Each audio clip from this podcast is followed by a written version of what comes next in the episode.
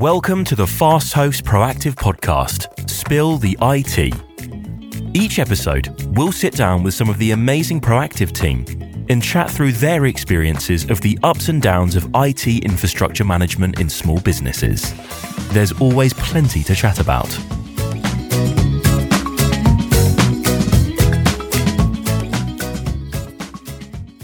Everyone, and here we are again for episode four of the Fast Host Proactive podcast.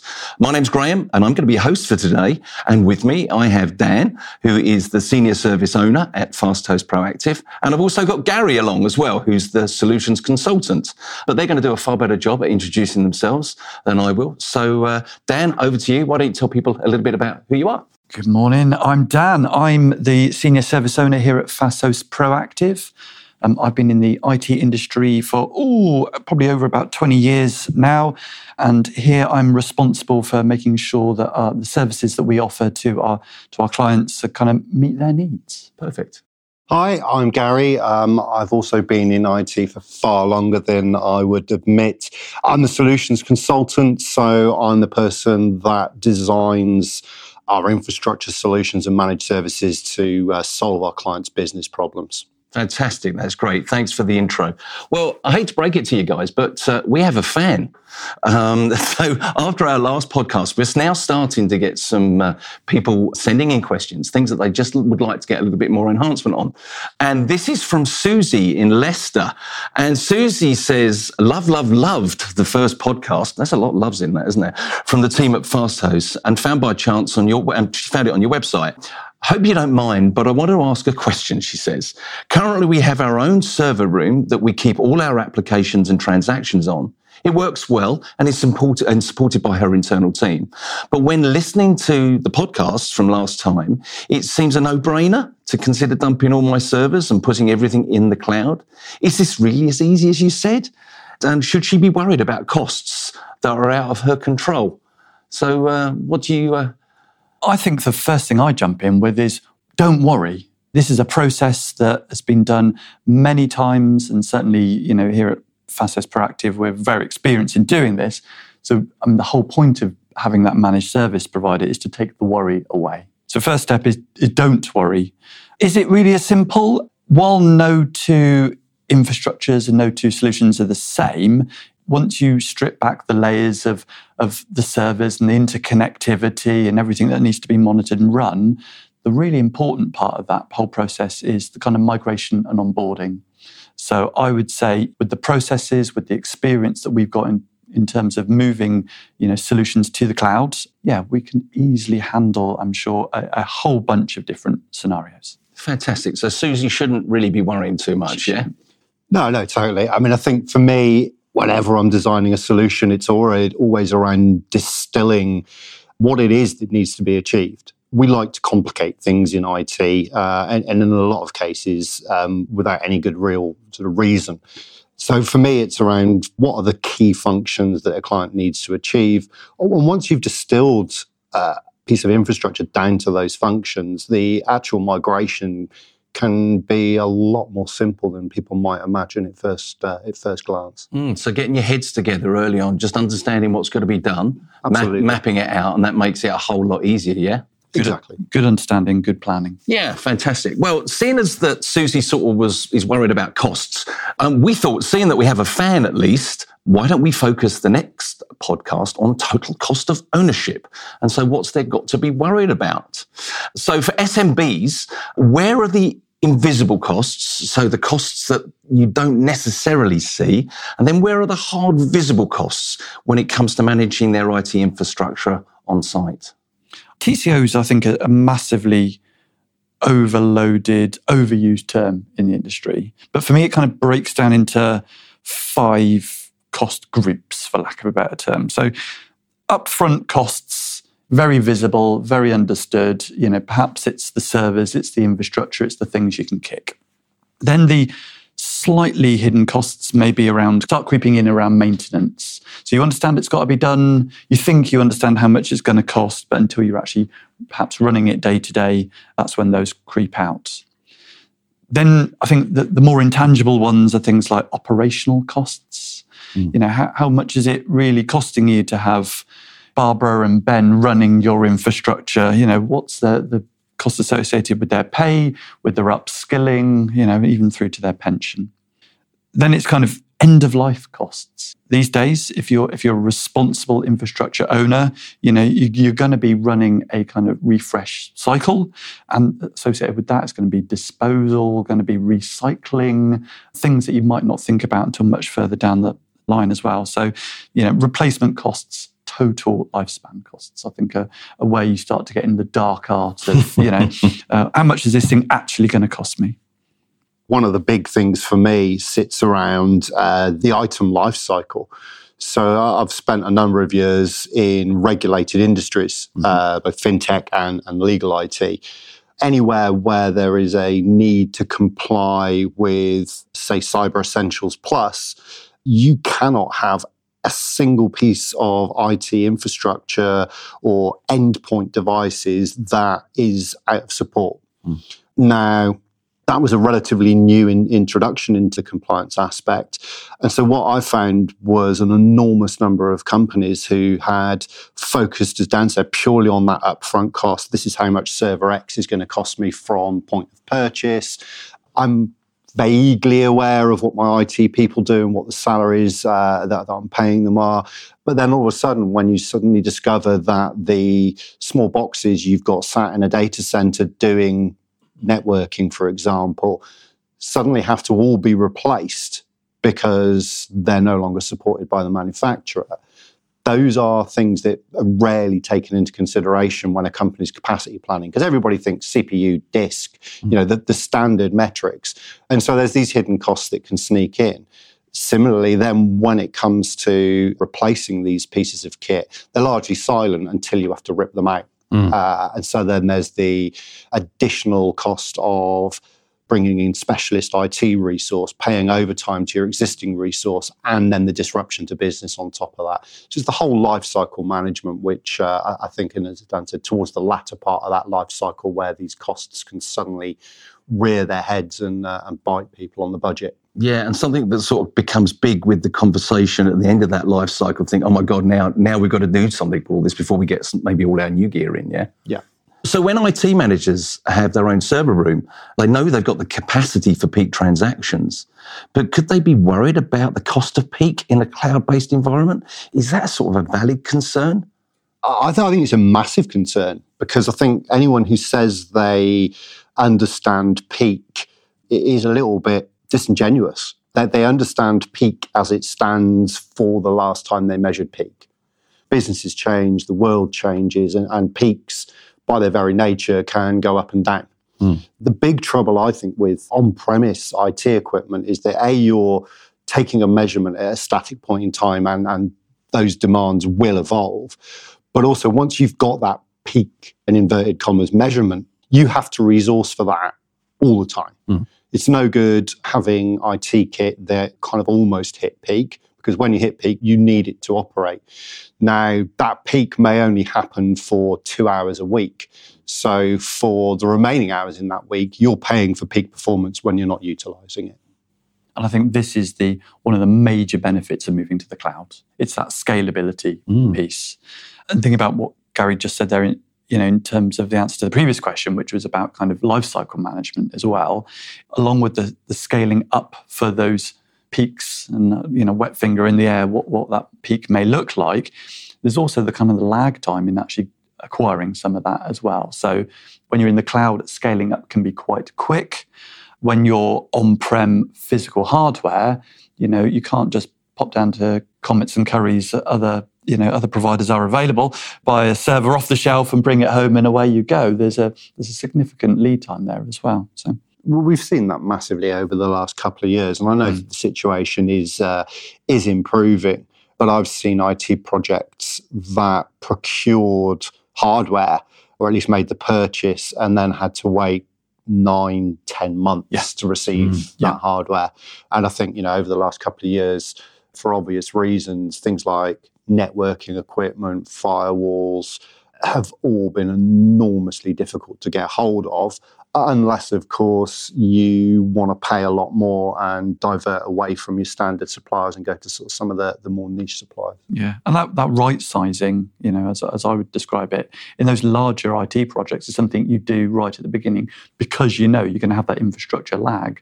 So six, eight months down the line when your hardware actually turns up, is that still the peak that you were planning for? Mm. And it's not only just hardware, is it, guys? It's staff as well. It's oh, staff yeah. resource. Because sometimes actually if you think, okay, we're going to have this peak, so when do you when do you invest in staff? And obviously, well, you know, we're probably going to have a separate pod, podcast on skill shortages, mm. but it does creep in and out of the conversation. But that's a massive issue as well, I'm sure. Yeah, and, and there's a huge lead time on that from both a running the recruitment process and actually finding the individuals with the right skills and the right fit for your organization. But then once you've signed contracts and you've got day one starters, there's that delay in actually them becoming autonomous, getting up to speed, you know, which can take anywhere from six months to, to 12 months, depending on the organization and the role. So there's that aspect, and I think you know, without delving too much into the uh, the skills shortages, I think the other point that people don't often understand is that when you do onboard uh, a new employee, they're actually a greater drain mm. on resource than they are adding that resource whilst they're getting up to speed. It, it does take a considerable amount of effort from other people already in the business. Mm, good. So, from a cost perspective, some people choose a mixture, don't they, of on prem and hybrid cloud configurations. But surely, in the end, this must be more expensive to manage and control. What do you see when people are sort of configuring between the two? I think there's always a reason why people go for a hybrid model, you know. And I think understanding that reason allows you to answer that question in a slightly different way. So I think so for some organizations, for some solutions, because of constraints they have around their business, perhaps, or you know, compliance, whatever it might be, you know, the hybrid model is is okay. But I think you're going to have to understand that for the on-prem kit, you're going to have all those things that we've just talked about, you know, especially kind of the latter end of the life cycle, which won't necessarily be offset by the other part of the solution, which is in the cloud. So as long as people are walking into that eyes wide open, to say it's more expensive and to highlight that as a bad thing, it, it's just perhaps a, a an option that somebody's had to choose you know, because of constraints? I think those constraints, whilst in many cases are valid, I think sometimes they can be perceived. Mm. So again, certainly from some of the industries I've, I've worked in in the past, it was always perceived that you couldn't possibly move certain types of data off premise for compliance or security reasons. When actual fact, that's not always the case. And I think it just needs, you know, it means you can't move it off premise into public cloud. Mm-hmm. But there are options like private cloud where you can maintain the location of your data and, and, and stay compliant to your clients and, and the regulating bodies. So I'd like to get a sense check on the subject of migration and the topics around data sovereignty, integration, and vendor lock-in. What are businesses getting worried about in today's environment, guys? I think vendor lock in is a huge one at the moment. A lot of the hyperscalers are pushing their platforms, they're coming to market with very initially very competitive pricing. But because of all the additional things that they offer within their ecosystem, he says in air quotes, um, that's where the vendor lock in comes in. So, one of the things we're quite proud of here at Fasthost Proactive is that our use of the open source stack you know, so we're not locking people in. Come to us and stay with us because of our great stability, our great performance, our great customer service. But we're not going to lock you into a product that you can't move to. Yeah, it's not going to say you've got to stay with us forever. Yeah, yeah, yeah. Stay for us for the right reasons, mm-hmm. not because we've locked you into a software ecosystem that you can't move out of. So I think because I think that just generates a lot of a lot of bad feeling within the industry.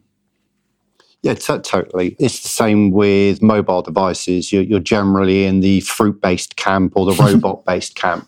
And once you have enough of your own content in one of those camps, realistically, you're not going to move. And, and I think it's the same as Dan said with the big hyperscalers. Don't get me wrong, that they offer some phenomenal features and there's some really groundbreaking technology being used. But if you base a solution on a proprietary technology, that's where it has to remain. You're then at the mercy of capacity problems, price hikes.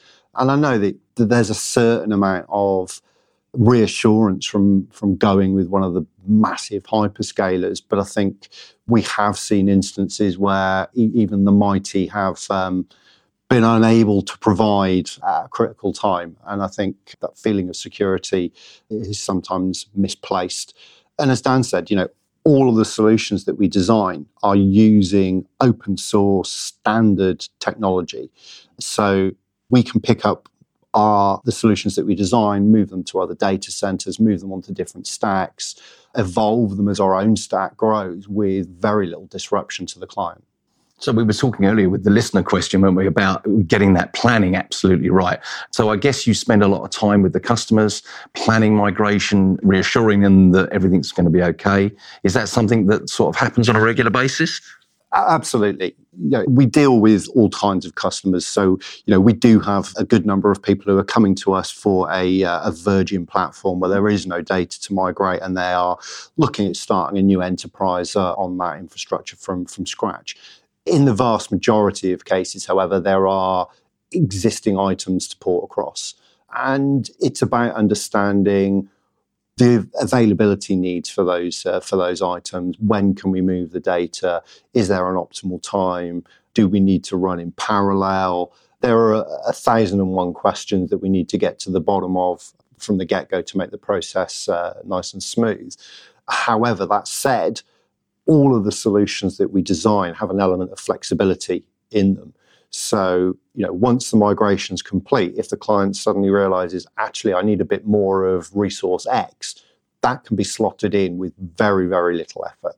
Similarly, if we have um, you know overspec things, you know we can tweak and tailor solutions and, and do so once we've got the client's data migrated across.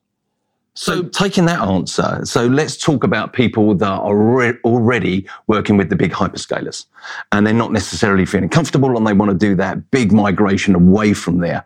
What are the issues? What do you have to do? What should they be reassured with? It's going to come down to what technologies they're utilizing.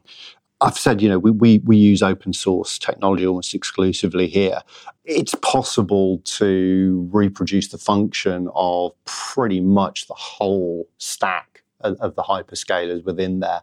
You know, examples. So we have S3 compatible storage. So if people are leveraging that particular product from Amazon, we have a straight alternative that we can migrate that data to with all of the same features and benefits. Similarly, we have a managed database platform. So, you know, whether people are running databases on their own infrastructure items or whether they're consuming that as a service, we can accommodate that. When it comes down to some of the more complex solutions, we have a managed Kubernetes platform. So if people are leveraging that technology from you know Google or any of the other providers, again we can design systems with the equivalent functionality that they'd get from the main hyperscalers and move them across to our platform without losing any of the key things that they need. So really, what you're saying is there's nothing really to worry about. If Absolutely. they've got proprietary applications and, and, and software, it's not a worry. And, that, and, that's part of the initial conversations, right? So we don't want any of our clients to go into a project without having a good understanding of the amount of effort that's going to be needed from both our side and their side. There's always some stuff that they might need to do. And so getting to the bottom of that at a very early stage helps us define solutions that not only work functionally, but from an operations and onboarding perspective are feasible to implement. And I think data sovereignty comes into that for me a little bit as well. So I think people think about the hyperscalers and think about well one of the things they offer is you know availability zones and data centers in different countries but we can offer that too. It's not an exclusive benefit of going with some of the large providers. Well we're going to have to bring our conversation to a close at that point but we've had some really great points and insights into the subject today on total cost of ownership we're going to continue recording for now, so make sure everybody that's listening, make sure you come back next week and listen to part two. Gary, Dan, you've been great as usual, so thank you. And we're looking forward to hearing more about this topic next week. Bye for now, everyone. Thank you for listening. We hope you enjoyed this episode. You can subscribe on Spotify or Apple Podcast or visit proactive.fasthost.co.uk for more info. See you next time.